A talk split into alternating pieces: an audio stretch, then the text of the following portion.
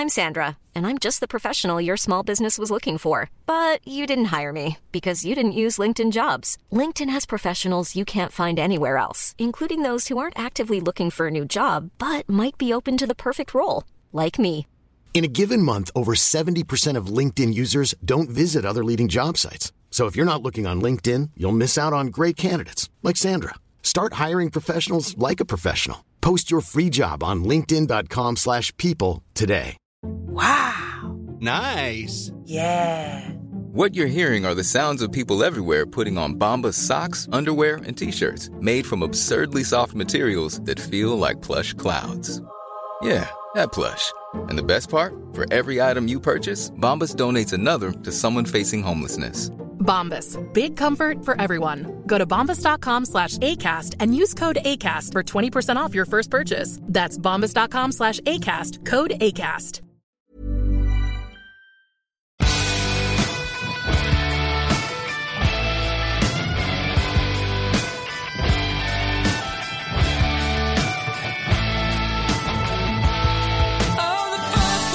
Welcome to Ken Potty Mouth and the Sports Fist, episode 85. Ken is out tonight, so I'm your host, Brandon. With me, as always, is the rest of the uh, the Potty Mouth with the Sports Fisters. I don't know what you want to call yourselves. Uh, on the hotline, John. Hi, John. Hey, what's going on, Brandon? Uh, Stu. Hi, Stu. Hey guys, uh, how's it going? Drinking a Celebration Ale, one of the best of the the seasonals, I think, of all time. Is that right? Celebration ale. Correct. And we've got Clarence. We'll see if he uh, sounds like he's uh, he's actually a human being on living on planet Earth this time. Hi, Clarence. What's up, fuckers? Yeah, How's that, that? came in through loud and clear. Yep, and we've got our guest tonight is one uh, Parker Hageman. Hello, Parker. Hey, fellers. Silver Bullet, as always. Bang bang. Yep. So we are going to talk Twins, of course, um, because it's the one thing that we agree on is that they're hopeless. Uh, we are going to talk music, possibly. We'll see what happens, and maybe um, some Timberwolves. But we're going to start off, as we always do, with the Minnesota Vikings. Um, so I have a talker for you, and I want to start out with you, Stuart. Um, Yeah. If Adrian Peterson had not chosen to uh, beat the shit out of a child, would this be a playoff team at this point? Um, they would be two games better probably, but I don't know. uh, Even in the NFC, I don't know if that's good enough because it's really quite a, uh good. It's stacked up top, as I like to say. Wait a second. How would they be two games better? I'm just What estimating. I, I'm They have using- I, I don't know. I just figured they're probably two games better. It's just, I don't know. You throw that out. It's not like they've been losing game. What's the closest game they've lost? Buffalo. Yeah. Buffalo. Other than that, they've been getting basically their asses kicked in their other losses. I'd say they win the Buffalo game and maybe have an outside chance to win the New Orleans game. Chicago was close for a while, wasn't it? Uh, no. I, I can't help but notice that in this scenario, unless we're thinking Adrian Peterson is going to play left tackle, Matt Kalil is still a big part of this team in this Adrian Pe- Peterson scenario. Well, I mean, Mike Zimmer is doing a great job coaching the offense, and um, or I don't, I don't, I don't, I wasn't there for that episode. I really don't know what happened. You got out of I that think- conversation immediately. Whoa, whoa, whoa, whoa, whoa! I don't want to talk about it. Correct. With the improvements made on defense, I just think they're probably a game or two better, but I don't know if that makes enough of a difference in the NFC because I think nine and four right now doesn't even get you in. I think Dallas is currently somebody's out at nine and four right now. Yes, that's true. So, Dallas yeah. is I mean, So I do, I do think, I mean, we'd at least they'd be talking about it. I mean, there's still people talking about the playoffs now. they You know, are. have no chance. They have no chance of getting in, but there's guys, you know, "Oh, there's a chance. No. They were at the table. Yeah, if Say- eleven teams lose out, they could make it. Exactly. That's the whole thing. I mean, literally, they first of all, them winning three games in a, three more games in a row is not happening. I mean, Detroit's going to kill them on Sunday. Their running game is not really bad. like their stats are not any different than they were last year. No, And Clarence is underwater again. can you not hear me? No, no, I can't hear you very well. Oh, you got a horse fucking. Me. It's a whole different setup. I heard horse fuck. and I broadcasting live comes- from the USS through. Los Angeles is Clarence Swamptown. Shitting me. It's set up. No, it's, it's not good. Let's go to John. John, let me ask you: Are they? uh, Are they? Let's go to let's go to Parker. team? Let's go to Parker because he hasn't said one thing yet. Okay. Well, I'm, I'm enjoying Clarence right now. I'm just listening to him uh, say adult words. Um, no, my so what I look at was Teddy is he's got basically nobody he's throwing to. Cordarrelle Patterson has played what four snaps the last three games. It's Mhm. been kind of crazy that he's actually done well without anybody that he can uh, that he can throw to. I I'm a little surprised that I, I'm sure some of the guys with the Twins are like, wait a second, so shouldn't the coaches be publicly impugning Cordarrelle Patterson's work ethic now? I mean, that's what you do, right? You go to your media buddies and you're like, well, he showed up late for practice the other day, and he was he was only two minutes early to a meeting. He just doesn't know the meaning of work. Well, And that's to the uh, that's how uh, you change guys' he to behavior is you call them out in the media. Yeah. He went to the Wild game and uh, did the left hockey thing. You're supposed to just hide in the in the corners, right? You're not supposed to go out there and look like you're having fun. No, that's terrible. I I mean, I, I honestly I, I saw the clips of the goals and I saw that they cut to Patterson and Adam Thielen sitting there, and my first thought wasn't why is Cordarrelle Patterson at a Wild game. My first thought was is that somebody who has an AJ Thelen jersey, but it's spelled differently. so take that. Anybody who knows the history of Wild draft picks is laughing now, but the rest of you guys are just looking at me like I'm an idiot. So no screw idea. you guys. No I hate you what all. you're talking about. What, Yep. what are you talking about? I do commend the coaches for not um, publicly talking shit about Patterson, but I almost wish they would a little. Well, I don't wish they would, but I wish I could get some sort of explanation on why.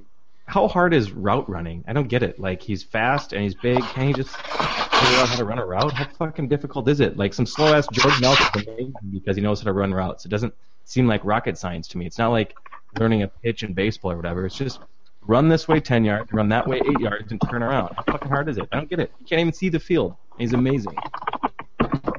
I wish someone could explain it to me. I Any wish you? I wish I knew. I wish I knew how you could get this far in your career without apparently knowing how to run routes. Does he need to put like the L and the R on his on his gloves to know which way to turn? No, I What- think it's just it? running good routes. I I mean clearly he knows how to run a post pattern. But That's, I'm don't sure there's I I for many reasons am not an expert in how to play wide receiver, but presumably there's something that you can do to get open, some sort of body position or fakes or something that'll make your cut sharper or get your get separation from a defensive back. And apparently that's not happening right now. Or here's the thing we don't know.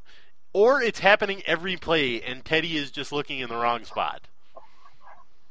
No, don't talk about Teddy like that. Not on this podcast, sir. I, I, I don't think it's happening either That because poop mouth, that dirty poop mouth of yours. Poop.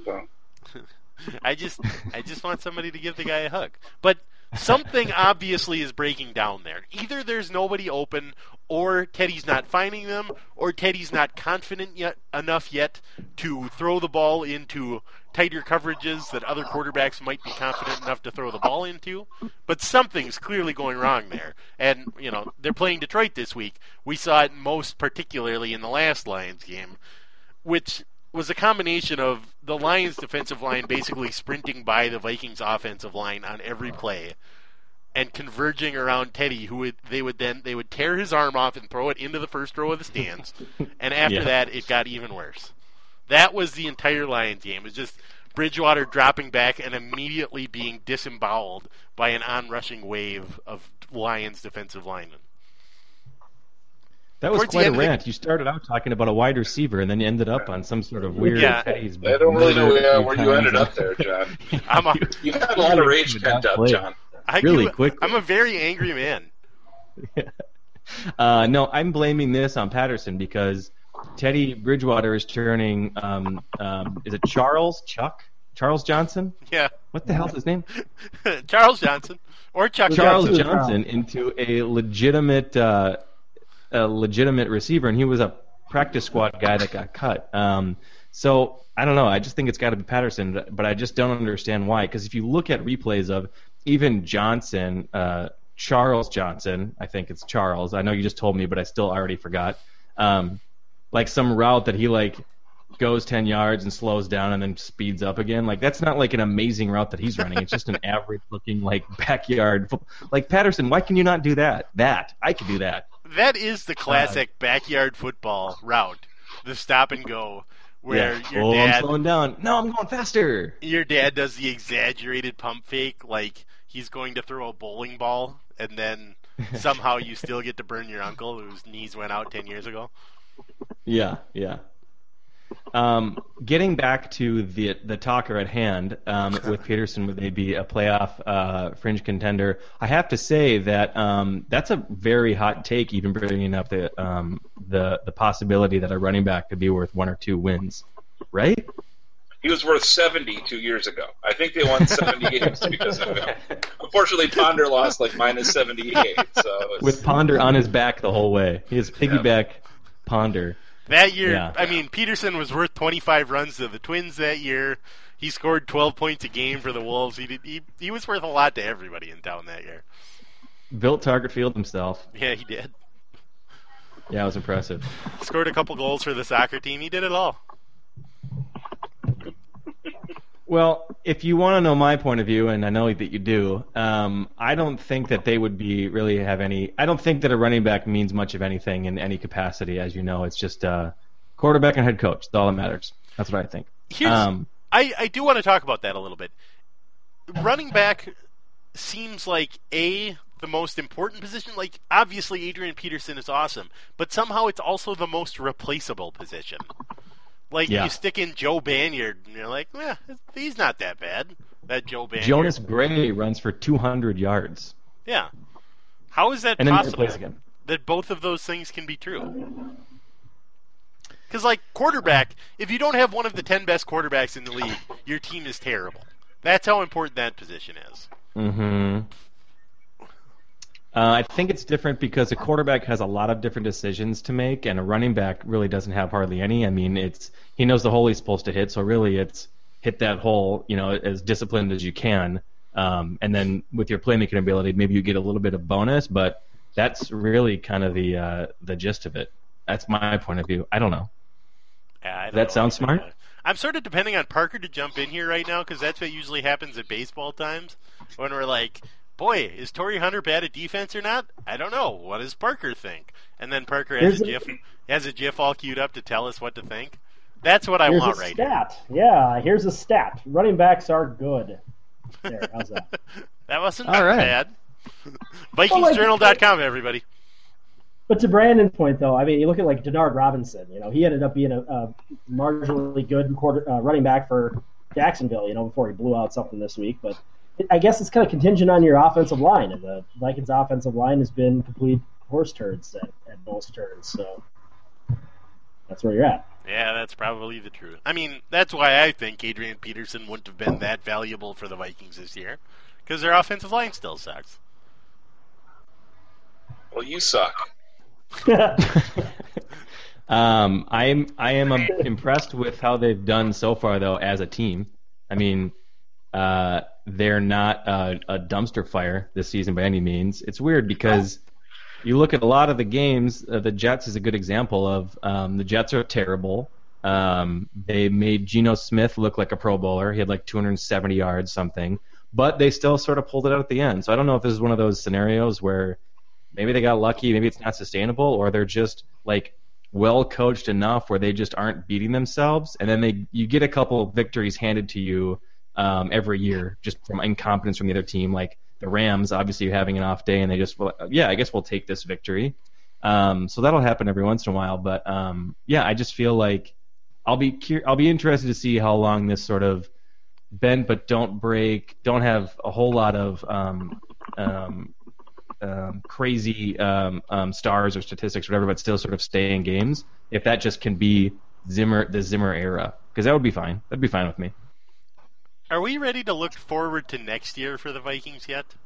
Is that a legit a legit thing? Um, I, Three I- weeks gonna say- I was looking forward. By both of you going at the same time, I'm going to say no. I'm going to say no. That's not a legit thing yet. no, I mean, I I'm definitely looking forward to next year because Teddy will be a year older, more seasoned, um, and he's the future. Um, but no, I, I definitely don't think that there's going to be some crazy. I don't know. I don't know what to think. They don't seem like there's going to. I don't know. I don't know, man. It's hard to it's hard to say because the defense is fine, right? They're competent. They're a little better than middle of the pack, which is which is enough to go anywhere you want in the NFL. Like It's remarkable considering where they were at last year. That's true. Yeah, they were bad last year. They're they're they're good this year. They were horrible. Like bad is not a strong enough word.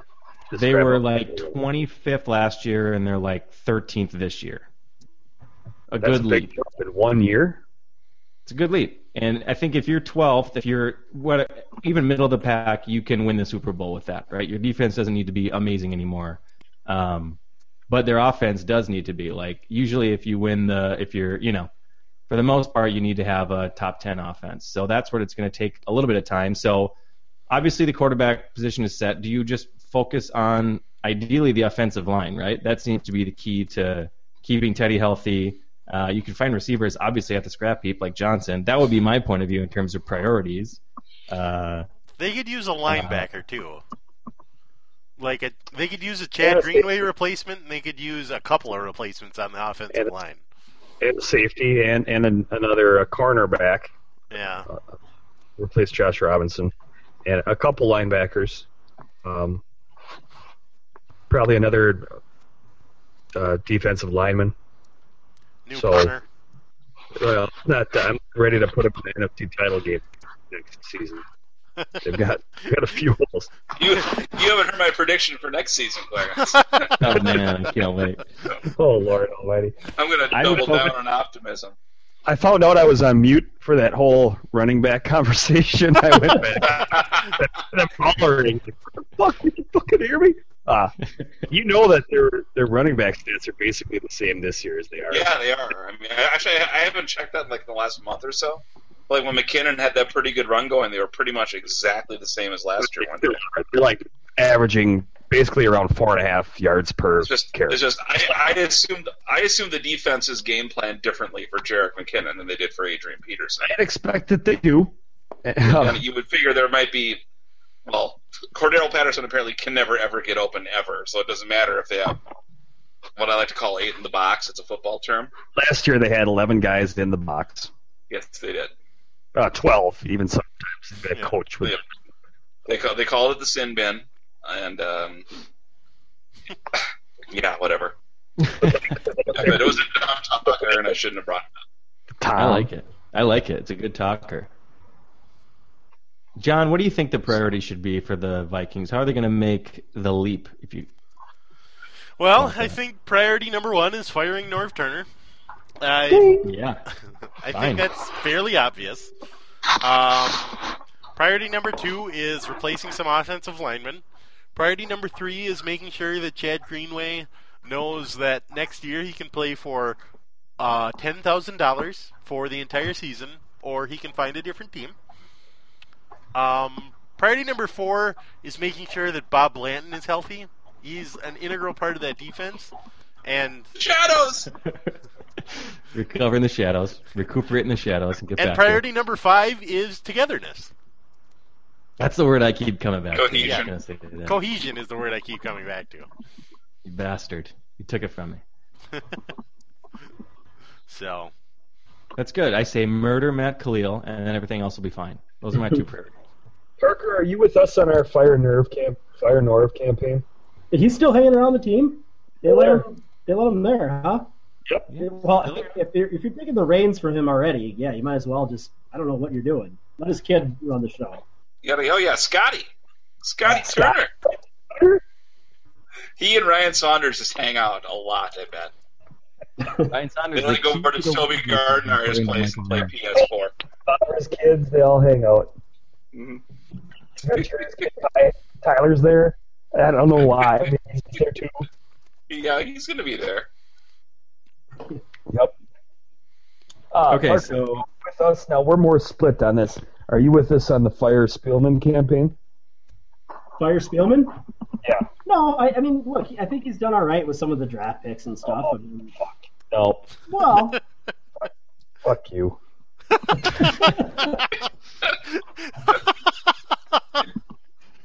fuck me. It's Thanks just coming on, by the over. It's just over immediately. Clarence is I'll done. you No, coming I know- on. I know He's done with the Clarence is- I know Clarence podcast. He's done with the internet. on Spielman. He's, you know, he's a big fan of Spielman. I know that, so I wouldn't I wouldn't say anything negative about Spielman to Clarence. Yeah, that way. Smart man. The other way around? I like I like that Clarence introduces a discussion like a talker, something that we Yeah. can really discuss. And when Parker disagrees with him slightly, it's just nothing but swears and fart noises. Fuck you. Yeah. Oh, this is why why, he's the Richard why. Nixon of Minnesota sports podcast.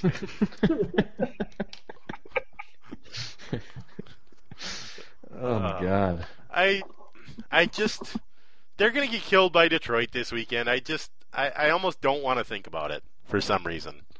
Well, then let's not. Yeah, it's uh, you know, unless they, um, unless Teddy gets beheaded, it's it's kind of all gravy at this point. Anyway, he's look, He might. yeah, it's true. Yeah, Sunday's worrisome. There's nothing good about Sunday at all. Oh. It's on. Yeah, that's the. I wouldn't be mind on Ponder start that second half. I would seriously consider starting Ponder. That's how much I'm worried about this game. Not a bad idea. I'm in.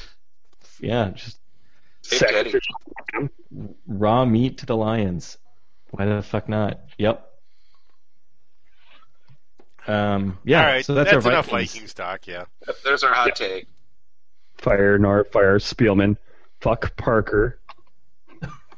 That's in conclusion. Yeah, that's what we came up with. At least that new stadium looks good, doesn't it? I mean, that's a great looking new stadium. Listen to That you. design will stand the test of time. Timeless architecture, yeah. Oh boy. It's Can't soccer to it. specific, guys. It looks like a broken transformer right now. It doesn't look It does. right at all. It just I know I know it's under construction, but the angles and stuff. I mean, I know I I shouldn't be talking about this when we have an actual architecture critic on the line in in uh, the South Metro, but it's just it doesn't look right. It really doesn't. It kind of makes you wonder what the first draft looked like, right? I mean, what, what was on the drawing board to begin with? It was a hyperactive eight year old with like just some colors, you know, and some construction paper. Yeah, he's some guy as high as a kite lis- looking at the Pink Floyd cover. they get laser floyd in this thing. It's going to be amazing. Uh, the brick in the woo. Oh wow. It is when you go by it now. It is a little bit like, okay, so this is going to be just as ugly as the drawings were. Not gonna fit in.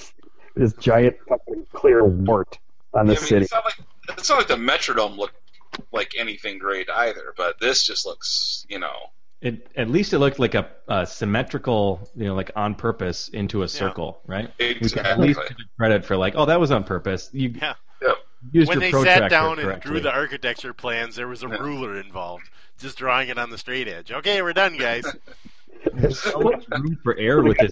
the architecture around uh, and he's like, you know what? That's just a little too symmetrical. Those those lines are too clean. That looks a little too purposeful. You're looking.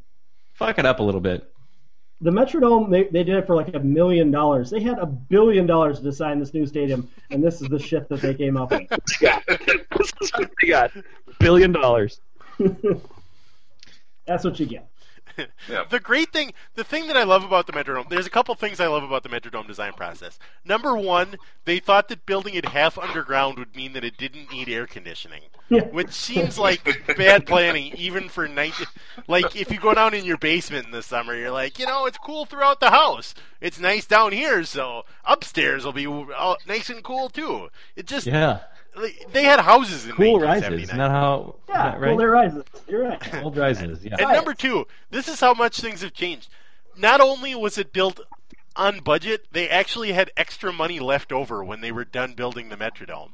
There was like three million dollars they didn't use when they were building the dome. They're like, well, I don't know what else we could do with this. We got a roof on it. There's seats in there. Well, we'll just give it back. Isn't it Yeah, that's crazy not gonna happen this time they, uh, around. The, the the team trots out these uh, press releases like, "Oh, we're chipping in another half million for Yeah. for add-ons," and they want to celebrate that. Like, "Oh, good for you!" Right? We bought two more boxes of deck screws, so Just Don't bury a few more bodies beneath there, and we'll give you a million more. yep. Gotcha. We'll just jack up the seat license fees a little bit more so that you'll never say anything again to us. One of us is going to be found dead someday. Yeah. Pretty I, true. we all are. Pretty Yeah. dark, but true. Dark. I gotta Just like believe it's gonna be Timeline. Stu. series of clues, like with my hand gestures. You you look at them like I'll be pointing south or something or east. That'll be Zygi. If I'm pointing towards New, towards New Jersey, that means Zygi is at fault. Okay. You remember, Gotcha. like Mr. Burns. Do you want to teach? Uh, do you want to Chain tell us the, monkey. Do you want to tell us the other three directions, Clarence, just so we can be prepared? Ah, well, what? hmm. We come back to you. North would be North. I think that's North. Okay. Uh, South Spielman. south would be Spielman, and west would be hmm Michael Rand. Sam Ponder, right? Wander. Yeah, Christian Wander. Yonder. Ponder. Did I? Close enough. Wanny Wheatley. oh boy, not a leap at all. Yeah, I can't. I can't think of it. It's funny you couldn't even get down to four people who you may think murder you. Uh, it could be anybody really. a lot to choose from here. West is wild card. Wild card. We're just gonna have to depend on the cops for them. The. We'll have to get, we'll have to get one for each is degree. Yeah. Um, all right, are we done with the Vikings? Yes. Yes, I we think are. so. All right. I want to talk. I want to um, understand since we last spoke a week ago, the number of ways in, in which the Twins became even a worse organization. Did it happen? Did they somehow get worse than last week? And last week they were the worst organization of all time. So, what has happened? Do we do we feel better? Are they on the upswing or? Give us some update. All the happenings from the Twins. Right? You, you want me to give you all the positive uh, feel good vibes, right? Positive Well, feel good vibes. Today, by the time you guys actually put this on uh, on the internet, so it might actually have more news. But Ervin Santana was rumored to be uh, offered a contract by the Twins. So right now they're looking to, to get some more pitching at this point. He's a professional. How do you guys feel about Ervin Santana? That's a name, right? That's a name. He has pitched in the big leagues before. Mel- yeah, he's got his own uniform and everything. No, Yes, honestly, is he good or not? He's uh, yeah. I mean, Mid he's had rotation. one kind of mid rotation would be good, right? So he's Ricky Mid Nolasco. rotation on a good team, yeah. And not the Twins. He's a he's the one or two guy actually. He's a strikeout. You know, he's he's better than 200 innings sort of guy. Better than Nolasco.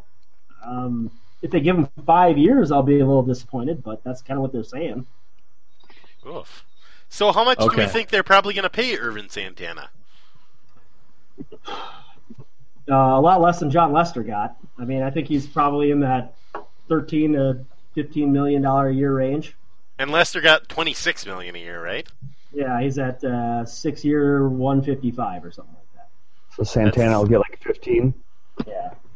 Yeah, I'm, well, so on Twitter, you know, it kind of came out. Somebody, uh, one of the ma- ma- mainstream guys, had tweeted out that, "Oh, this deal is imminent," and then things got retracted right away. Like, "Ah, no, no, no, no, it's just an offer out there. Nobody's accepted anything." I kind of feel like Santana's waiting for another offer, like anybody but the Twins. I mean, I'll do it, Anybody guys. else? Anybody?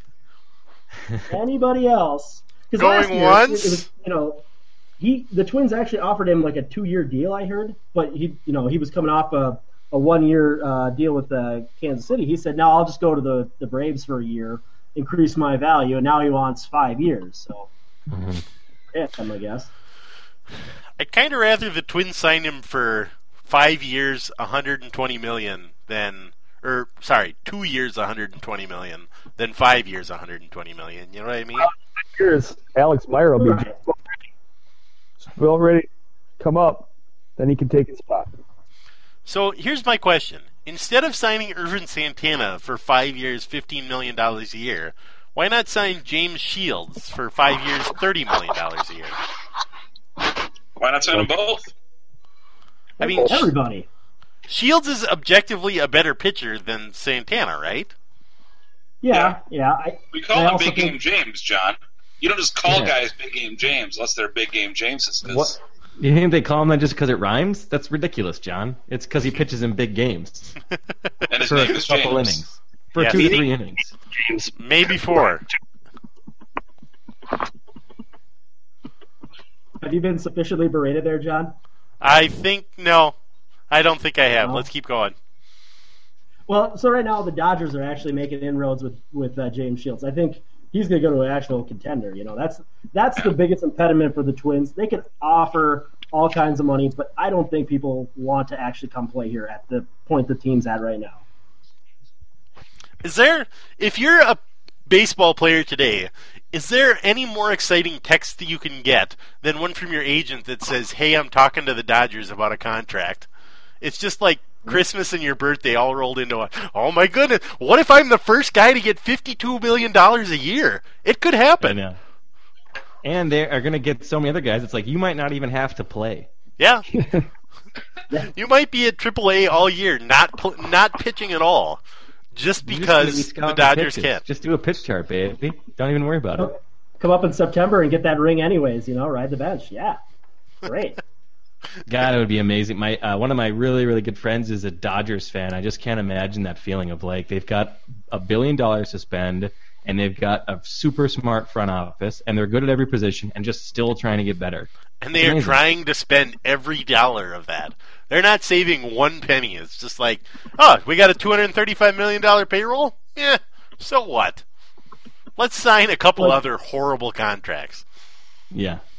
For the Dodgers, though, it's crazy because they're not far removed from having the ownership of the courts that didn't pay a cent. You know, they were running over their lawsuits and their divorces, and the guy basically lost the team to the Magic Johnson ownership. And you know, this new ownership comes in and spends a ton of dough.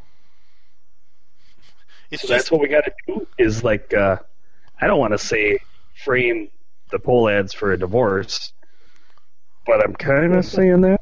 Yeah. I'm not I'm- not saying. I it. think we're definitely seeing that. That's a lot better than our other um, off the record suggestions that we've had. They usually involve death or arrests or something. So that's one of the tamest things that we've come up with in a long time. Just a divorce. That's that's that's adorable, actually. I Yeah, decided. just get you know. I decided I really wanted to see what the Dodgers were at for payroll. They already, without signing any free agents already this year, they're already at two hundred million dollars for next year. And the best part is, in 2017, they already have 170 million dollars committed. Wow. So I just- heard when uh, when they hired Friedman that one of their goals was they were over overextended and they were going to dial it back a little bit, and he was sort of on the hook to spend a little bit smarter. But even in their terms, what is spending smarter? Yeah, it's probably just staying at that 200 and not getting into the 300. So they're going to be fine no matter what. I just think it's uh it's a fun organization to root for. I'm not, you know, I know. I wouldn't fault anybody for being like, ah, fuck the Twins. I'm gonna go cheer for the Dodgers. Uh, I would definitely fault them for that, but No, It's still- you would. yeah, because it's Fault not about you. oh man. Okay, so uh, Ervin Santana. Let's uh, let's just dream because we can um, that we get him. Um, Parker, what else do you see as being um, a? What do you think the Twins will do, and b? What would you do if you were running the show? Well, I think for their perspective, I think they're going to go after some relief pitching. I mean, they've got they got names that they've been tied to. I guess you know they looked at Pat Neshek or talked about him, but then there were reports that nobody actually contacted his agent, so nobody really got into Pat Neshek uh, locally, which would have been a great signing. I know everybody loves him and his uh, his story and how funny he pitches. That's so fun, isn't that fun the way he pitches? Right, little sidearm, little herky jerky. I love it. Yeah. So I mean, they'll, they'll try to look for some guys like that. I mean, they just got rid of Jared Burton, so they're going to need to they're going to need to shore up the bullpen a little bit, and I think they'll get one or two guys there. There's a lot of names out there. Nobody like you know no, nobody like a David Robertson like the White Sox just signed, but you know a name that could be like a Jared Burton eventually became. Mm-hmm. Now the White Sox Yeah, signed Robertson for four years and forty six million, right? Uh, it was, yeah, it was four years, forty million, I think. Maybe it was forty six, but it was, Am I wrong, or is that way too much to pay for a relief pitcher? Well, you know, the old Moneyball theory is that any kind of closer is replaceable, right? You can get the next guy, either develop him or sign somebody and turn him into a closer. So I don't know, but the, again, the White Sox have a ton of money and they're going to compete with the, the the Chicago Cubs right now. We're signing everybody, so you know they're competing in their own market for that. That's a nice cooler you got there, Brandon. That I was, was hoping you'd notice that. Got some That's my maybe playmate. some jeans in there. That's my nine can nine can capacity playmate. um, thanks guys for that. As long as you keep Um, jeans in there, that's the important thing. Yeah, exactly. Okay, so um, we got our right fielder. We know. Um, we got off fielder. yeah. Hmm. Um, We got a guy who owns a glove. sure does. Um, kind of know the lineup at this point. There's not a whole lot of moving that's going to happen. So if they miss out on Santana, I'm guessing they'll go after a, another pitcher um, of some repute. Uh, a bullpen. Kevin Correia is um, still out there, guys. A bull- yeah, he's on uh, Rand's couch. Parker. He's Literally- pug sitting. The only position open is that they'll be right now that there is a uh, any fight at all for is Schafer and Hicks in center, right? Everybody else pretty much has a spot. Well, yeah, I mean, center field is still kind of open, and Paul Molitor was down at the uh, winter meetings and said that he's looking for Hicks to win that, that center field job. I mean, just on defense alone, and then the offense turns up. But I, I think Hicks is kind of the inroad favorite right now, at least by the manager's perspective. Okay. Is that crazy? That'd be- it seems a little crazy. I mean, he's just been terrible year after year. It's his third year, right? They're just kind of waiting on him. Like at some point, he's going to flip a switch, but at some point, you just don't. You know, you you just don't. So. Uh, but they don't have many other options. I mean, Buxton, uh, you know, the unfortunate thing with him is getting hurt. He would Yeah. probably be an option right now if he wasn't uh, behind in his development. So it's just kind of a bridge, and maybe Schafer's that bridge, or maybe they maybe they get in somebody else too. Maybe another option comes in. I mean, look, they moved into Samfold, they moved into some of these other guys on the waiver wires. They might do something like that. But probably no big impact player. So really, the hope is that Hicks does have a breakout year. I know that um, Span was kind of a forgotten guy for a few years, and he somehow figured it out at one point. It seemed like he was a little bit younger. I'm sort of remembering that, but I could be wrong. Either way, he's he still though was a disappointment for like five straight years, and then he was good. So I guess there is some precedence, but um, I don't know. I. I mean, last year, last year was just a complete mess with the switch hitting and stuff. It was, it was like he was so far away from actually being a major league contributor that, Yeah. you know, they just got threw up their hands and said, "Go figure it out in the minor leagues." And I mean, he's not playing any. Uh, well, he's playing a little bit of winter league ball, but he's still not showing any, of you know, anything that's going to show signs of him turning the corner. So I don't know. I think that'll be an interesting position, and and uh, you know whether or not they do anything in the outfield. The outfields are they're you know with Torii out there, his defense is bad. He got Oswaldo Arcia going into left field. I mean, there's going to be balls that go all over the place out there. And you, Jesus. and if you put Hicks in between him, Hicks is not great at defense either. This Well, is going to be his, his strength is. I mean, he can he can play the wall pretty good. I mean, he goes back, but he's not. He's again. I think he's not confident in going into the you know into the gaps. You know, he's not one of those leader type guys. You see that with some of those younger center fielders where they don't you know they don't take command. And I think that's why Paul Molitor likes Torii so much is that he might help assist in getting that. I think that's kind of what what that is is like him teaching a, another guy, but I don't know. I can't say I pan it out. He'll, he'll just be teaching another guy. There'd be nothing else he'd be doing with another guy. Just No, be of course, careful just what you're intimating there, sir. well, you know, just yeah, I'm just teaching him, man. I'm just teaching him. nothing, That's it. nothing Door open. official. I'm just imagining Hunter and right field, his teaching just being going, "You got it, you got it, you that's yours." Get over here. Get over here. Come closer to me. Come closer to me. I'm not gonna. I'm I'm tired. Hicks, shade my way. Shade my way. No, like seven, eight more steps my way. Get, get, get, get. There you go. Right there. That a boy. We're holding Goes hands to- now. In a Goes to way. left center. Holding hands in a Arcia's just talking way. to people, talking to people in the first row of the stands. Hey, what's up? Oh yeah, I'm just playing baseball. Oh, not not much. What's going on with you? Oh, not too much. Well, what?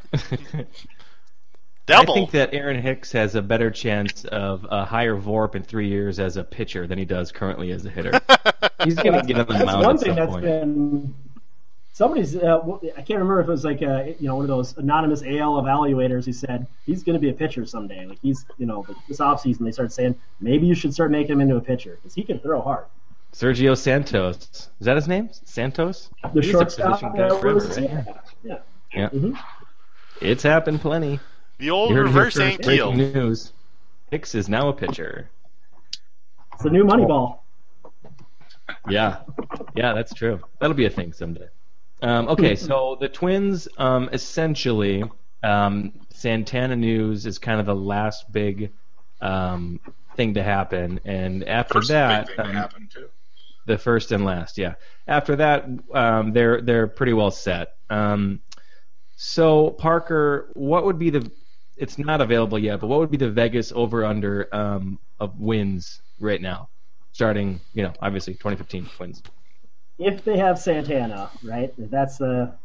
I mean, I think right now you've if you've improved, it's like five to five to seven wins. You know, you don't teams don't usually make huge leaps. One thing that Molitor said though, he was saying that um, he was frustrated with last year, and that you know he he expected that team to be like a 78 win team. You know, not that that matters a whole lot, but if you're saying that team was a 78 win team and you put eight onto it, maybe you know maybe you got a semi-competitive team, but if the over/under is 78 for next year, probably I'm at the under. Under. Yeah. They were um, a good offensive team. Um, they were better than average, obviously, and and so if you get you you essentially need to become make a leap um, from pitching perspective to get you know ideally up to league average, and then just hope that everything that happened offensively is repeatable next year. So some guys, obviously, Santana kind of came out of nowhere. It's going to be hard for him to repeat that, but also on the other end, Mauer had a shitty year. You think he's going to um, uh, be be um, a lot better next year. So, do you think where they landed last year offensively is a sustainable position for them? Are they actually a legitimate like good offensive squad, or did it just sort of work out? Yeah, well, I think Santana, you nailed it. Was you know he's one of those guys that you're going to see regress. I mean, he had like a 400 batting average on balls in play. I mean, fast guy, and he'll probably put up decent numbers, but not what he did last year. Oswaldo Arcia might be another guy that takes a step forward. You know, another year behind him, and kind of figures out the strike zone, takes a few walks, cuts down the strikeouts. Mm-hmm. Holy shit. Um, so, I mean, that's the kind of stuff that takes steps forwards that you want to see. Um, you remove that month of Kendrys Morales, and uh, you know, you put in like Josmil Pinto and Kenny Vargas instead, and maybe you got something something going on for the entire year. How, it's hard to say with rookies because, especially Pinto and Vargas in particular, and I feel like I've mentioned this a bunch of times, and maybe I'm just remembering like one example, but I always talk about the Justin Morneau thing where he came up and was just lights out for two months. He was fucking unbelievable, and then pitchers were like, "Oh hey, have you ever tried a changeup on this guy? He's fucking he." A mile away from it, and then everybody knew it, and then he was down in the minors, and he had to turn into a different ball player. So, the and um, what's his face? The mullet guy from three years ago, Joe Benson. Joe Benson came Joe up and he was amazing. Yeah, right. Parmelee came up for six weeks, amazing. So I feel like this shit just sort of happens with guys. Street ball to hit very much, yeah. Yeah, yeah. So I'm just those are the guys um, that Vargas and Pinto in particular, um, and I guess Santana, but he was around for more of the year. Um, just feel like, boy, I wonder if this is real or not. Um, so that's why I don't. I'm not necessarily like uh, bearish on their offense, but I'm just sort. I'm curious to see like what's sustainable. Well, if you're, you know, if I'm Molitor and, and I'm playing the odds, I would kind of match those guys up too next year. Like they're both going to be DHs, and it, you know, Suzuki in the lineup, Pinto's going to have to be a DH. You bat him right, you have Vargas left, and you kind of mix and match that way, and kind of, you know, you give them the advantage in that sense. I Mhm. don't know if Molitor's that guy though. I mean, I think he's more guardy when it comes to platooning than he is, you know, like a Joe Maddon. God damn it! Oop. Should have had Joe Maddon. he, I have I have a question about the pitching. We we complain a lot about the pitching, but given They throw overhand. Do we ever? given they throw overhand, Shouldn't. given given that Torii Hunter will be playing every day in right field and Oswaldo Arcia will be playing every day in left field, how is any pitcher supposed to uh, put up decent numbers with continuous routine fly balls that turn into singles and doubles and doubles that turn into triples and how many inside the park home runs are going to be hit next year? Well, I kind of I kind of wonder if uh, you know Santana's agent told him about the Twins. He went, "Oh, the Twins! I'm a, I'm a fly ball pitcher." I don't know. You're not going to get any smart guys. Jeez. Oof. Um, no, that's that's a that's a big fact. I mean, like you know, you look at a team like Kansas City. You know, they go out and they get like a, a Jason Vargas, who is by all by all accounts basically a Twins type pitcher. You know, a lot of contact and that stuff, and he performs very well because he's got guys that can run under the ball and catch it, or guys who are going to get in the hole and, and stop it as an infielder. The Twins need that to get their pitching better, not just get better pitchers, but you know to Yeah. improve everything. Because if you hit a fly ball against the Royals, unless it goes over the fence, it's an out. It's just happening that way. Yeah, yeah. And if you hit a fly ball against the Twins, who knows what's going to happen? It You've could got be an two out. slow ass corner outfielders, and then lazy Aaron Hicks who can't even get to the ballpark on time. I wish I could bet on triples against record.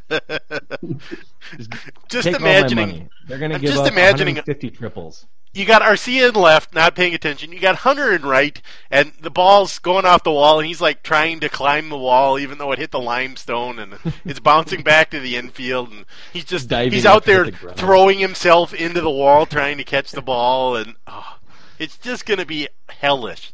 It's just going to be a so hellish. much Hiring for your small business? If you're not looking for professionals on LinkedIn, you're looking in the wrong place. That's like looking for your car keys in a fish tank.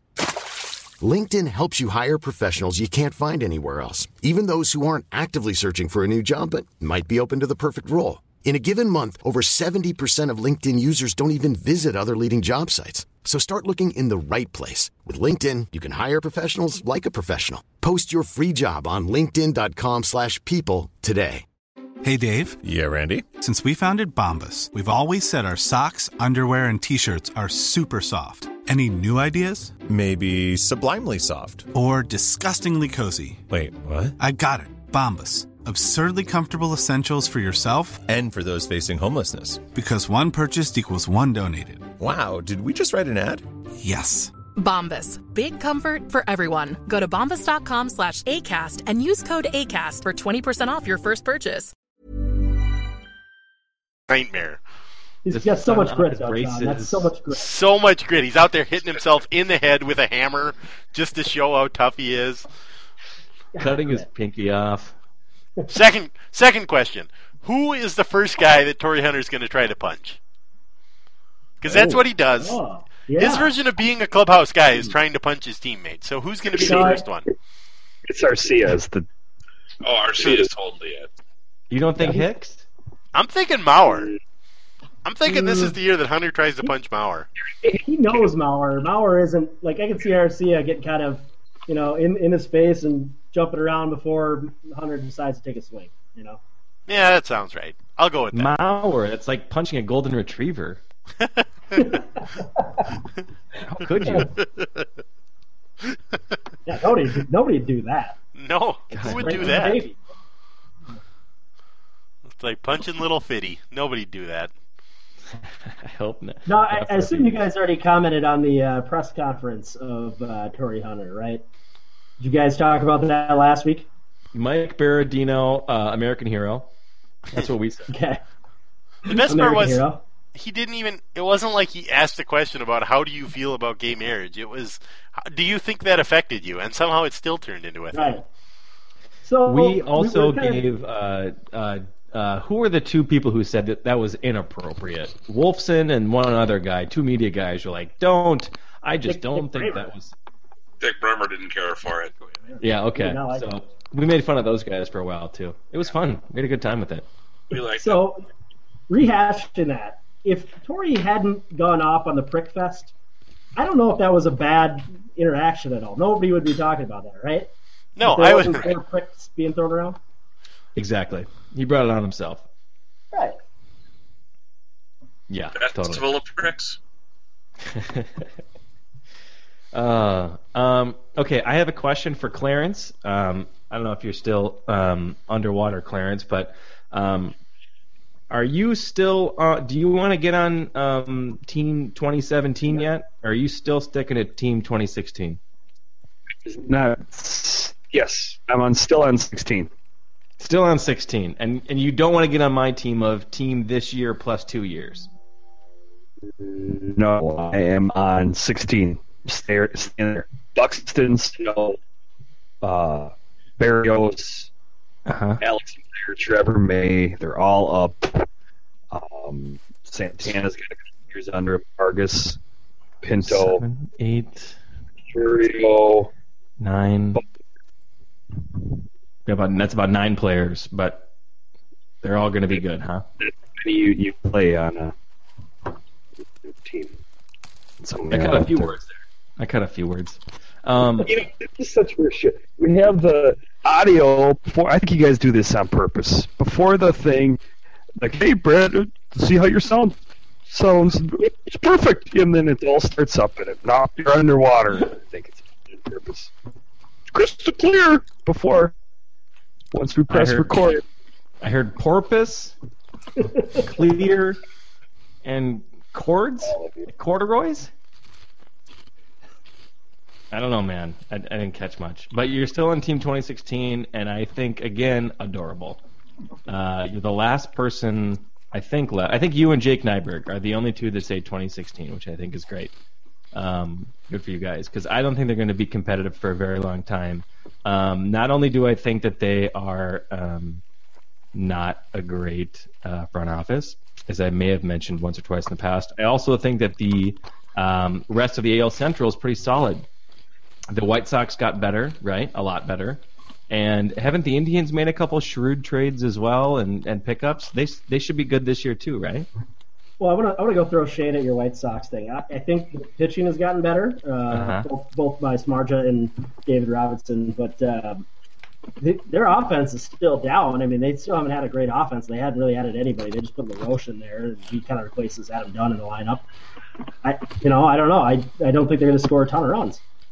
Okay, so they are probably going to be fighting us for the cellar, right? Because the Tigers and Royals, uh, you have to think are going to be, unless some weird shit happens with one of them. I don't know, man. Odds are they're going to be good. And then they the lost, Indians. They lost big game James. He's a big game. Oh, that guy whose name rhymes. Yeah, why do why are we assuming the Royals have to be good?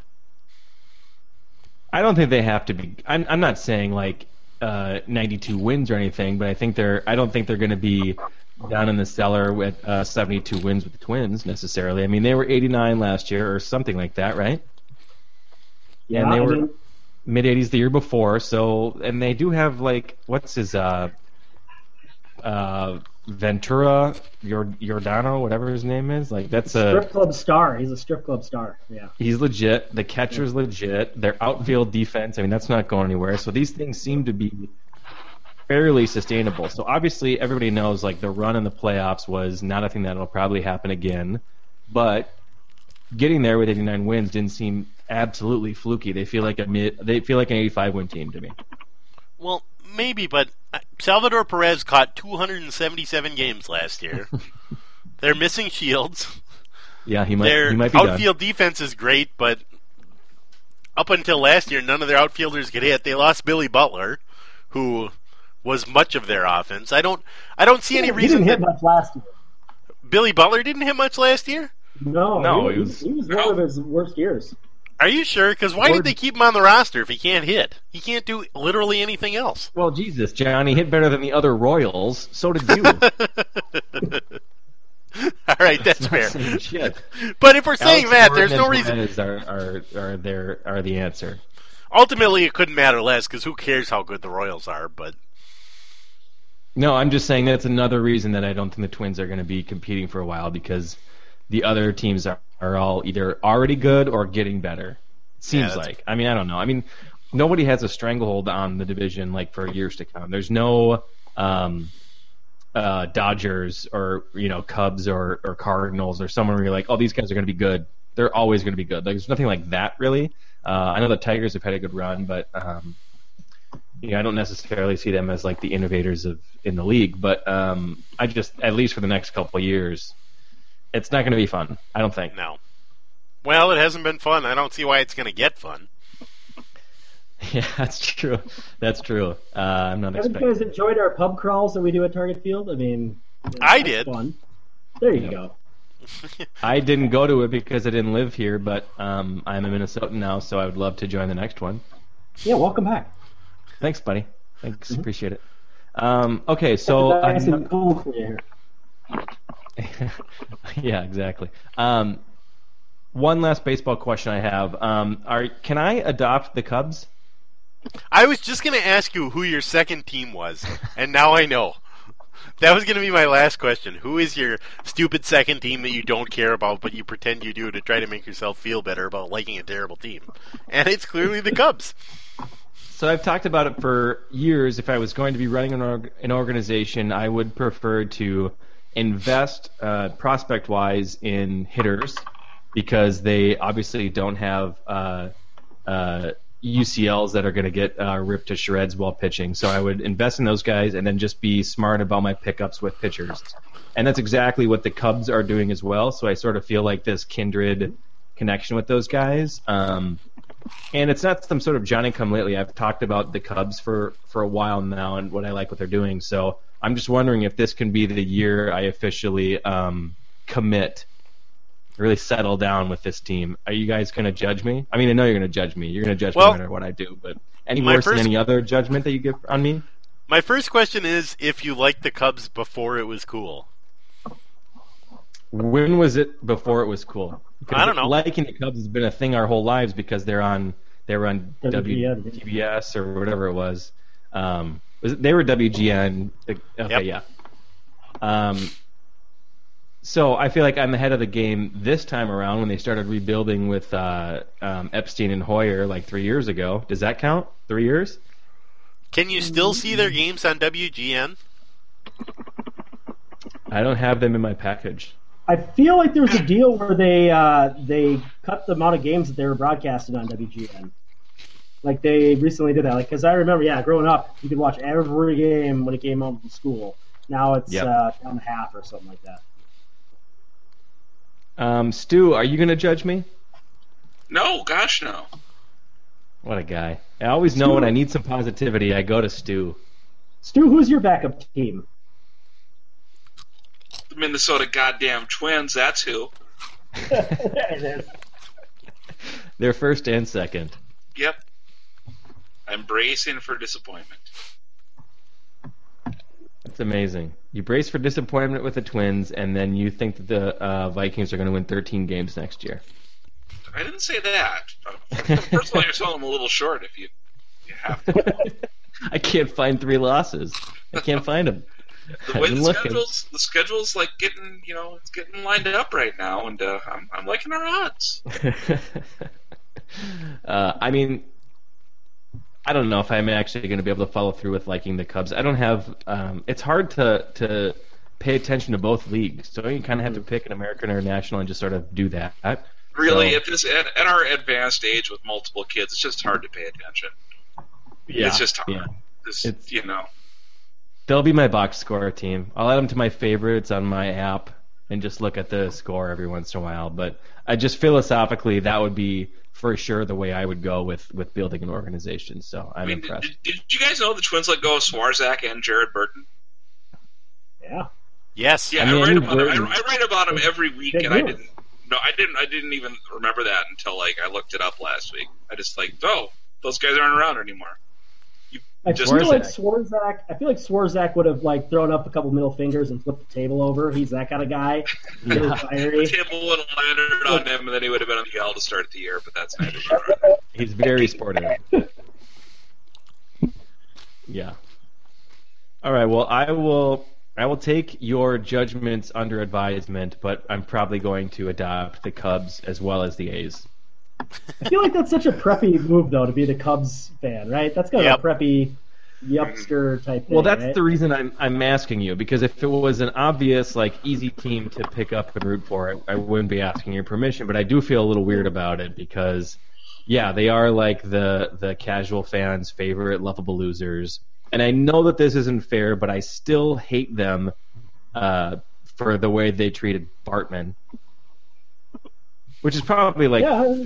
And and if any other team that would have happened to, Minnesota fans would have been just as shitty to that guy doing that, obviously. So I don't really feel like they probably deserve that, but that's why I feel a little conflicted about it because when I say I like the Cubs, I don't know, man, it just feels a little a little weird. So I might have to like secretly like them, like privately, and not talk about it. Why not the But I, I Dodgers? do. I don't know, man. You're right. That's my buddy loves them. So Because here's the here's the thing: you already have a friend like- who likes them. They're on the West Coast, so when the Twins are over, you can flip over to the Dodgers. They have Vin Scully. Yeah. And you know I'm a California guy. Yeah. I can tell from the hair. Sunshine. Sunshine. It's a lot of mine to have here. Sunshine. Um, I feel a little bit though. That's a, that's a front runner move though as well, right? Well, That's I, I, like the Yankees five years ago, although they haven't won I- anything. I agree with your logic behind it, though. I mean, like you're not just saying like, "Look to see on the hat" or something like that. You've got a concrete reason and some logic behind liking the team, right? Mhm. You know, you're not like, "Hey, look at the 26 championships. Count the rings. Count the rings, bitches." yeah, So, yeah, it's true. Uh, I'll have to think about it. I'm gonna I'm gonna think about this and I'm gonna get back to you guys. Um, I'll personally call each and every one of you just so you guys. I'm sure you're gonna want me to call you personally and not just reporting it later. So I'll get back to you. I I honestly, if you called me during the middle of the day, I would pick up for sure because in that in the two seconds it would take the phone during the second time, I would be like, "What horrible disaster has befallen Brandon that he's calling me during the middle of the day? I got to pick this up because something terrible has gone wrong." What would he? It would probably be like, uh, "Hey man, um, Clarence pointed east. You pointed east. The Wills got him. what do we do, man? Bill's got it, man. He was Nobody's safe, man. pointing. What the hell does southwest mean? Ah, um. Okay. Sam Waterston. Sam Waterston. In character as Jack McCoy. In character Isn't is the guy from the old guy? yeah, old glory robot insurance. One of the Ro- best skits. One of the most underappreciated skits of all time. Robots are strong, and you can't break their grip because they're made of metal. they eat old people's medicine for fuel. Oh, that's good. That is Uh, good. that's- that is one of the best. That's rich. Um, all right. Well, we got through the important stuff. Um, do we want to talk about the Timberwolves or not? Yes, we do. Okay. So um, tonight the team played their 21st game. So or 20th or I don't know. Um, 21st. Basically a quarter of the way. 21st. So they're more than a quarter. This is the 26.9 percent uh, through the season review. Um, so here's what we know about the Timberwolves.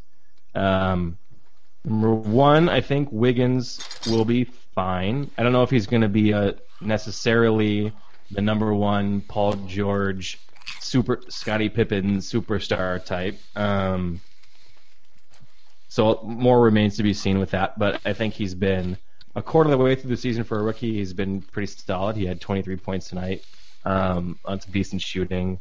He is shooting a ton of mid-range fadeaways, like way too many for anybody to be shooting, much less a rookie who hasn't doesn't have a ton of experience shooting those. So I think like statistics are not on his side right now, but overall eye test he's going to be pretty solid. That's what we know. Um, number two, um, Bazzi and Zach LaVine are both for sure rotation guys. They look really, really solid and are fun to watch. So that's amazing, right? Oh, Um, so we're using rotation guys as a good thing here. Shit, yeah. like- Like the floor is that they're rotation guys. That's amazing Alright. for a guy that. Okay, so no, flip. what you're saying is that's amazing for guys that the Timberwolves drafted. They drafted and they weren't like top three picks. Yeah, Shabazz was 14th, and LaVine was 13th. And Flip, in the press conference after drafting Shabazz, was like, "Yeah, I don't know. Uh, he's uh, he was he's like- available. his, he said this was the worst case scenario. Could you imagine your GM drafting you and, and that would be his his first thing that came out of his mouth? That's the worst thing that could have possibly happened to us. We ended up with this guy. So that's bad. Um, but overall, I think those guys being professionals, and again, in a system where they are they are being taught to shoot a lot of um, mid range and long jump shots, for them to look um, okay, especially in LaVine's um, perspective, is really, really, really promising to see. Um, I think Pek looks like shit, and Bennett looks like shit, and is probably useless, and that's fine. Um, um, so there's some young guys to watch, which will be fun. But um, overall, my conclusion, and this is gonna, this is gonna, I, hope, I can see you guys are all sitting down, but it's gonna shock you. But um, one quarter season review, the number one most important point. Um, Flip Saunders is the devil and is going to ruin this franchise. Didn't you just compliment him on his draft picks like two seconds ago? I did. I did. Yeah, but that's not the number one main thing for a general manager. There's a lot more that goes into it. Like Spielman, we're talking about, like has had some good draft picks, um, but it doesn't necessarily mean he's. Sleep well. Good night. Good night. Was that the? Is that um? Piper's going to bed, so. Good night, Piper. Night, Piper.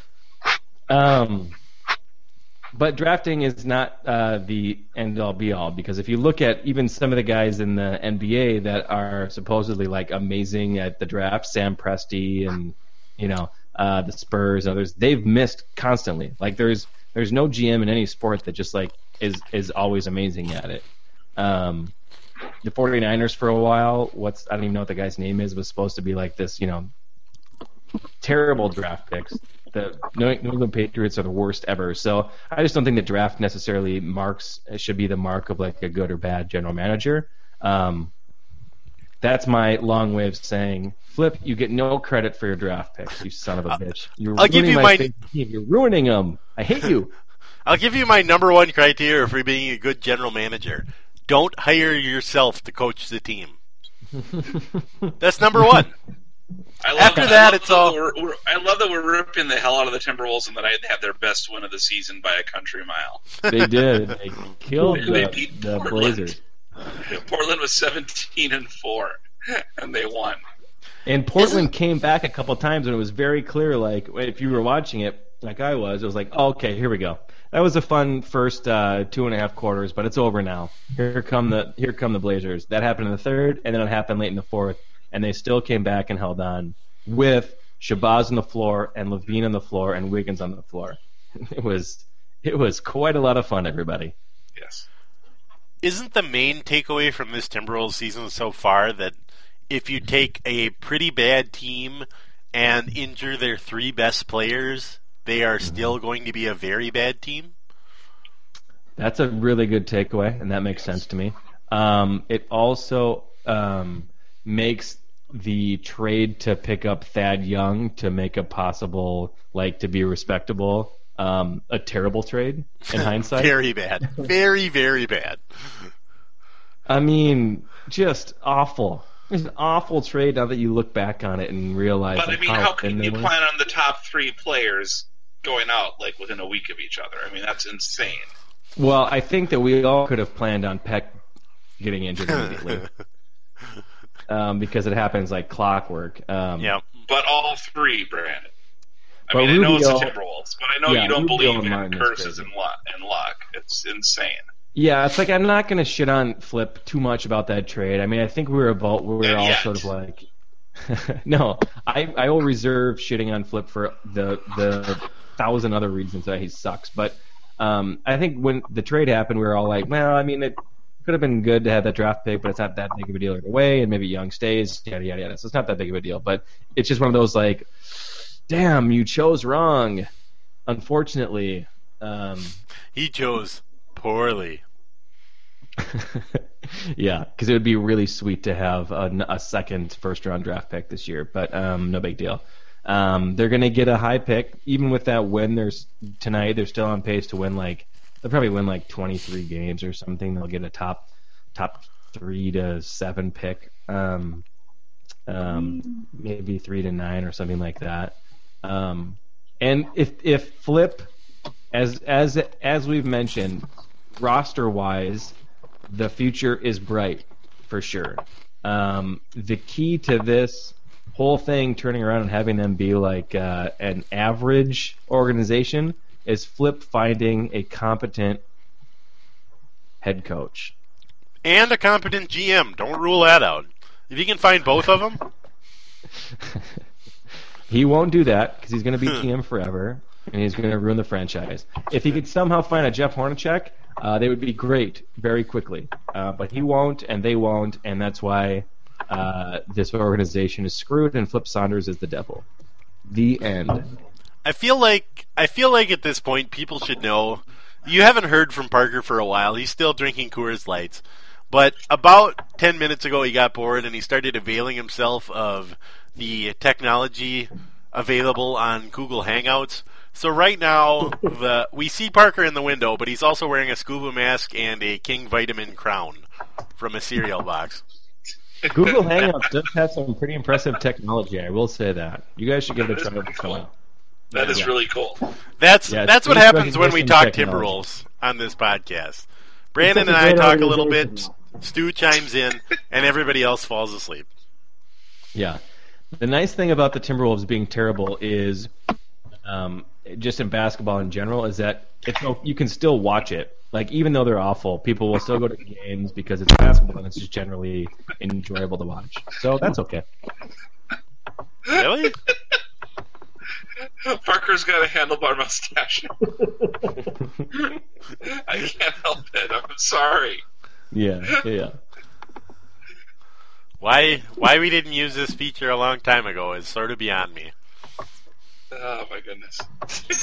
I think the reason it's so great is because I bet our listeners really love it. I know. Listening to Jesus Christ. listening to us play with the Google Hangouts features must be wonderful. Do we have anything else sports related to talk about? We wanted to get to music. I wanted to hear Stu's top seven albums of 2014 because Yeah, his employer his employer asked Mike Rand instead of him about it. So I do want to hear this from Stu. Oh no, my, so Mike is on NPR every Monday. I think people know that, right? Oh yeah, 8:30 a.m. Eight thirty a.m. talking about sports with the sports people on sports radio NPR. It's pretty good. The morning show is uh, underrated. It's really, really good. I love the I love- morning show. I like switching between them and our friend Dana and our friend Paul Lambert. It's kind of a nice little, you know, kind of a nice little three way we have going on in the morning with um, friends of the program or the podcast. I don't know. So, Stu, I want to hear about your favorite music of the year. Do you want to do albums or songs or both, or do you just want to? Do not want to do this at all? No, no, I, I, did, I put up a quick top 10 song list. I put it up on Spotify. I'll send it to the Sportive Podcast uh, Twitter feed if you Thank want me to. And then Clarence can uh, log in using the password, which is, I think, you know, 6969 Rick Anderson 69 or something like that. Son of a bitch. Oh, I love that. I love that so much. Jesus, that's so good. Ah, I can't help myself. I'm, I'm losing it right now. Um, ah, okay, we'll, we'll do it really quick here since I think we're already on hour three of the podcast. Um, let's see. Number 10, we had Black and White by Parquet Courts. Oh, sure. Number 9, we had Guadalajara by the Old 97s. Ooh, I know those guys. Guadalajara, you are in Mexico. Do do do do. Uh, number 8, we had Madness by King Tuff, uh, band out of Seattle. What? Our Portland. That's not a real Portland. It's real. Uh, number 7, we had Goshen 97 by Strand of Oaks. Mm-hmm. A lot of crickets out there. Uh, number 6, we had To Love Somebody by Lydia Loveless, who I think Clarence actually has heard of. I Um, do like her. Yes. Oh Yeah, uh, God, number- That's uh, is that your favorite Lydia Loveless song of the of the year? Yeah, it is actually. What number song is that on the album? Uh, the fourth one. It's right after the song, the Chris Isaacs song. Oh, okay. I think the best song is her the first one on the album that just that rocks Really my shit See right You? there. Oh God, that's so fucking good. I really want to see it's, you. It's, it's, it's, it's, it's like that's in my top three albums of the year. It's very, very good. Yeah, uh, she's she's she's she's keen. Yep, I enjoy her work. Um, speaking of uh, 23 year old girls, um, number five is Blank Space by Taylor Swift. Shut the Uh, fuck up. Awesome. not kidding. Blank Awesome. Space, but yeah, Goddamn I'm not right. kidding. It's a great song. Yes, it is. Isn't that the and I'll write your name? That one? Yep, that's the one. It just sounds Great like pop song. sounds like every other pop song I've ever heard. I don't know. I'm not a fan. Okay, well, you're wrong. Four is um, The Promise by Sturgill Simpson, which is a cover. I went with that. I only went with one song per album, otherwise it would have just been all Taylor Swift and Sturgill Simpson probably, and that would not have been a very cool thing. I Um, would have. number th- yeah. Uh, number three is uh, Queen by Perfume Genius. That's and I apologize because no one knows that one either. That's fake. Sure. Uh, no, it's great. It's, it's it's a David Bowie kind of thing going. Uh, number two is Under the Pressure by the War on Drugs. Fuck yes. Yep. It's a great song. When I was unemployed, I listened to that song like every day just to get, you know, it's like a nine minute song and it'll get you pumped up to fill out applications and fail just completely. Be And, asleep uh, at the end of it. Just, just yeah, it was a, it was the Stu- soundtrack to, yeah, it was I'm the not- soundtrack to. Uh, I, I'm going to finish the joke here, John. I swear to God, it was the soundtrack to My Strife.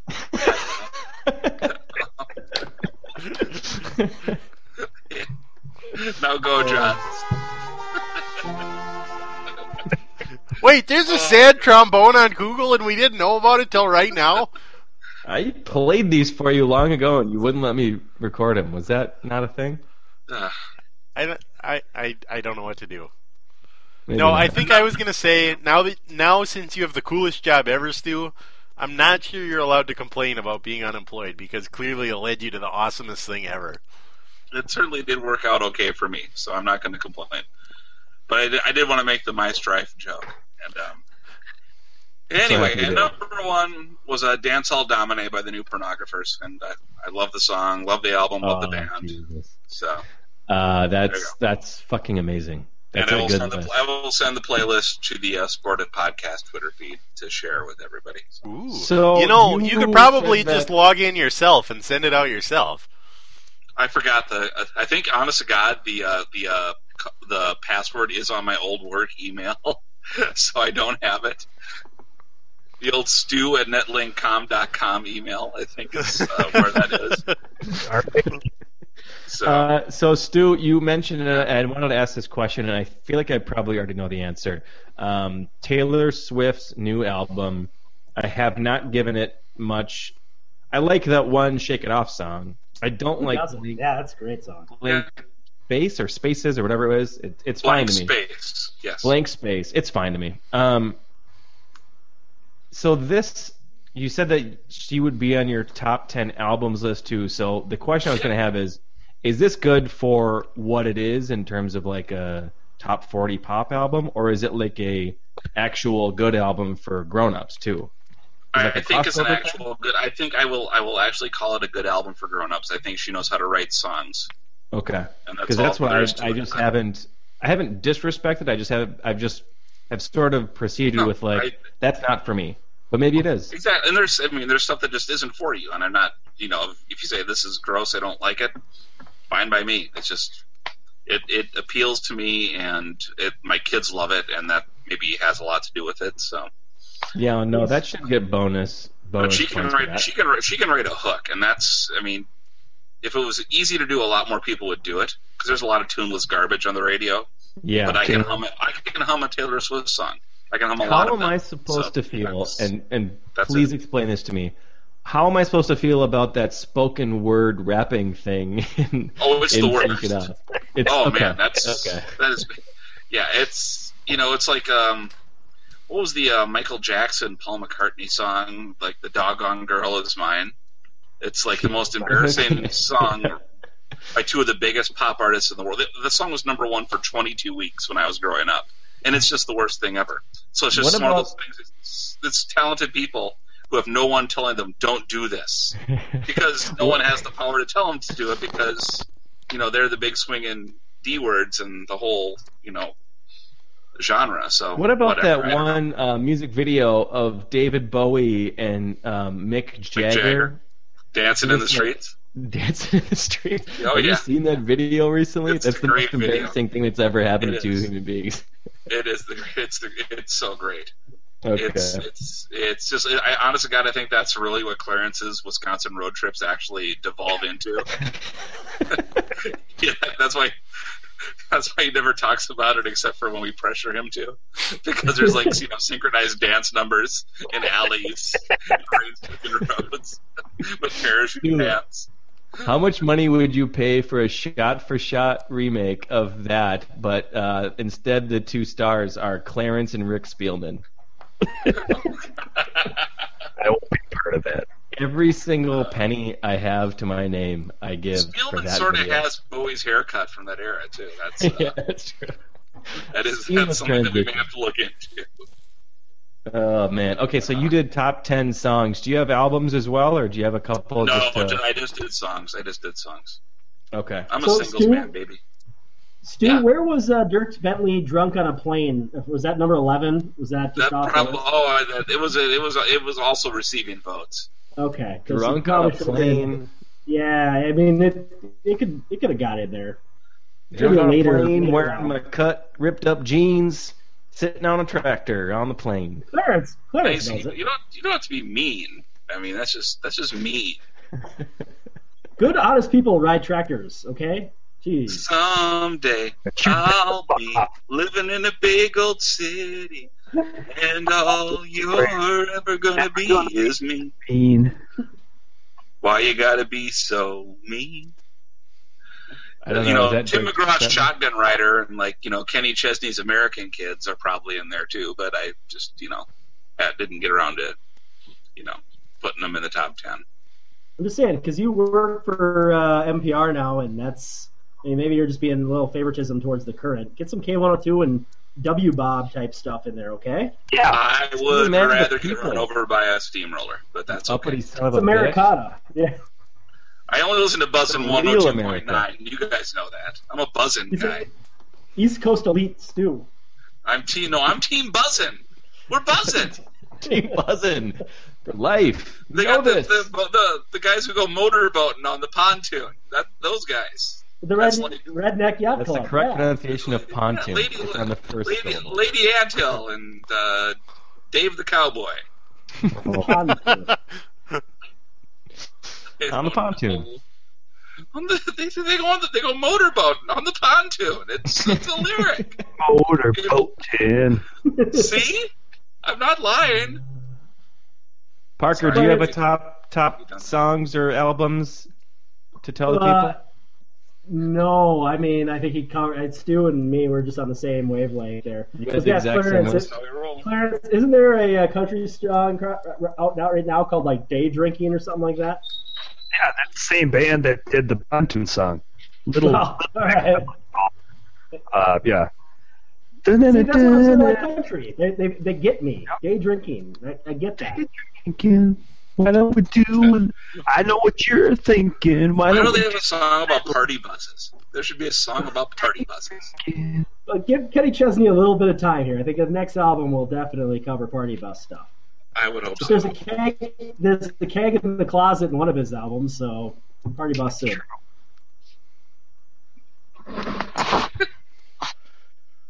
John, do you have any? Do you got any country stuff going on there? I got nothing to offer anybody. All right. I don't know. Last time I mentioned music on this podcast, I was called a serial killer, so I'm just going to stay quiet right now.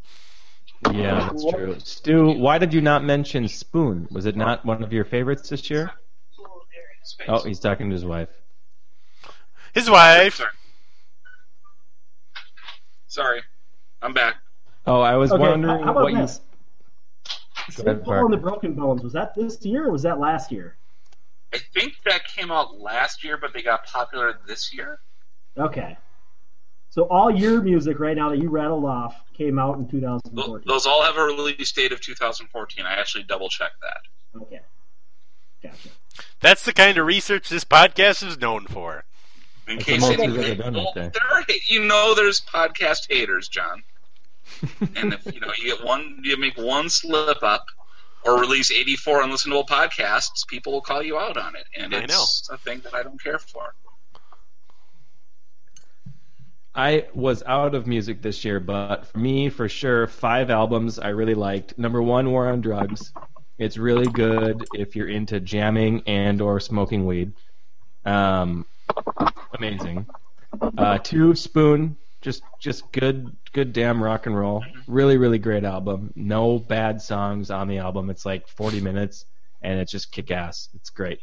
Uh, number three, the new pornographers. We already talked about it. Stu loved it. Um, I did as well. Dance All Dominate was the number one best song of the year for sure. It's fucking great. Thank you. Um, and then a bunch of other songs on that um, album were also pretty good. Um, the fourth one I loved was Phantogram. That's the right up my alley. It's catnip for me. It's uh, uh, girl lead singer, electronic indie pop. That's that's my jam right there. So it was good. Um, and then the fifth one we already talked about it was Lydia Loveless, like um, a chick singer, country, but a little bit of rock and roll too, like kind of in the in the um, the mix there. It was a really really really awesome album. Those are the five that actually I really loved. So I would say that's my recommendation. One that I didn't, that I know got a ton of great reviews, was Saint Vincent. Um, I don't know. She always seemed a little little off kilter to me, but I heard that this one was really amazing. So that's one that I missed. Um, but I don't know. I don't think it was a great year for music. Am I wrong? I think it was fine, but it wasn't great, right? You guys Uh, don't it was- for it was fine. Fine. It was fine. It was fine. The haters are gonna hate, hate, hate.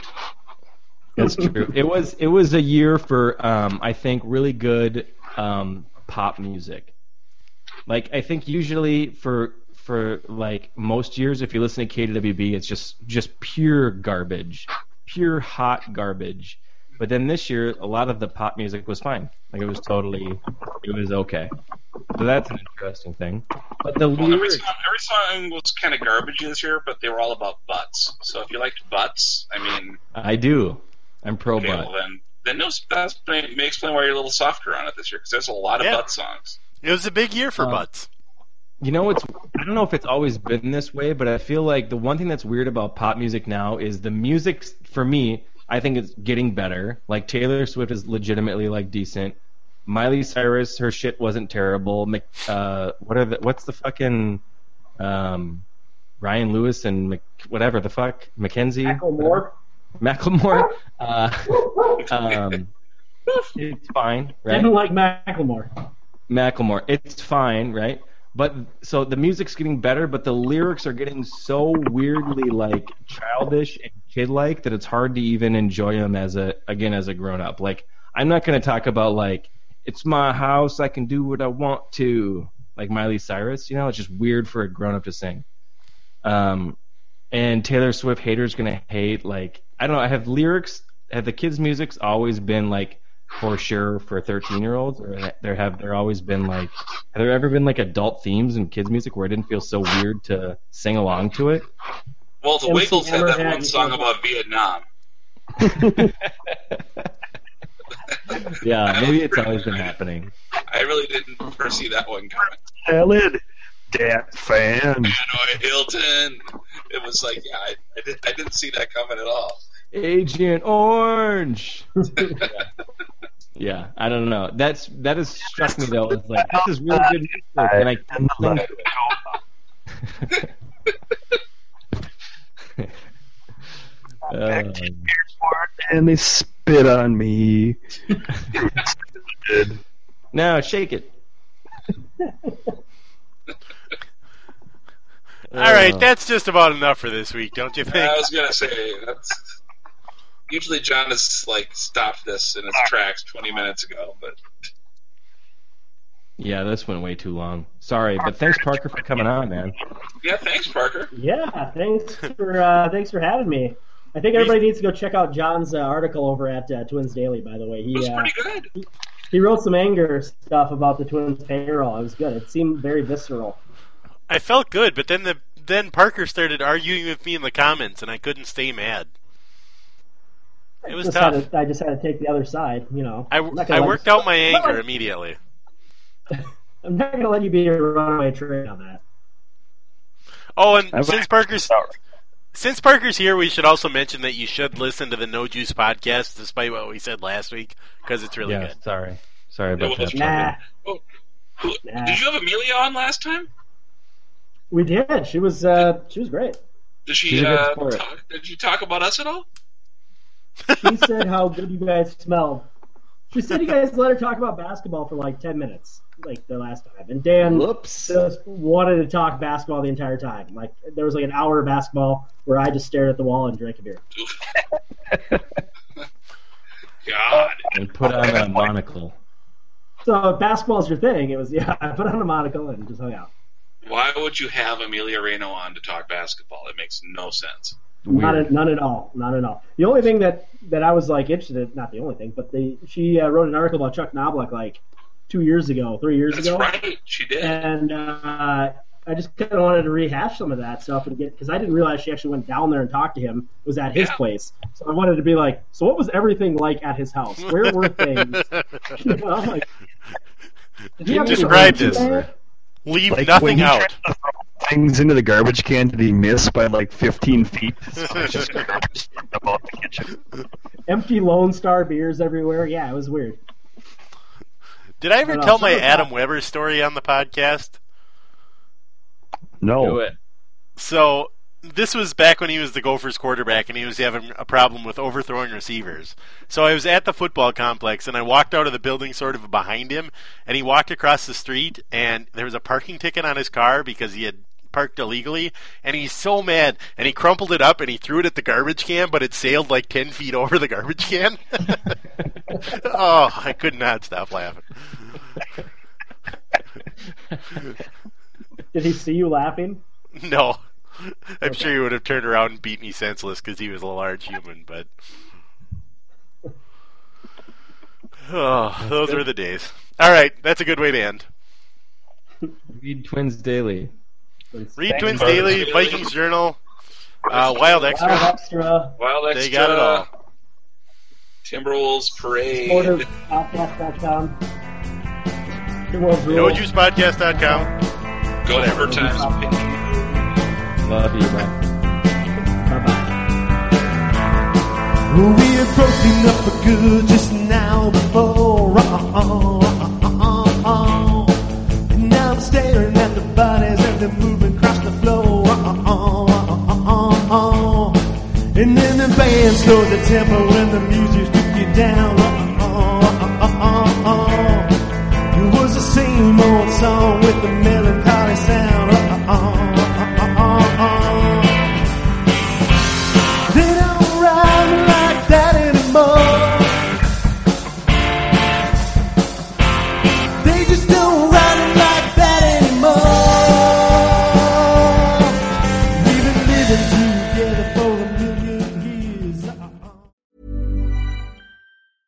Planning for your next trip?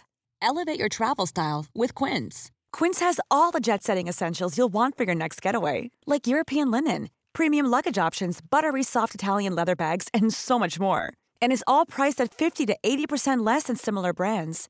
Plus, Quince only works with factories that use safe and ethical manufacturing practices. Pack your bags with high-quality essentials you'll be wearing for vacations to come with Quince. Go to quince.com slash pack for free shipping and 365-day returns.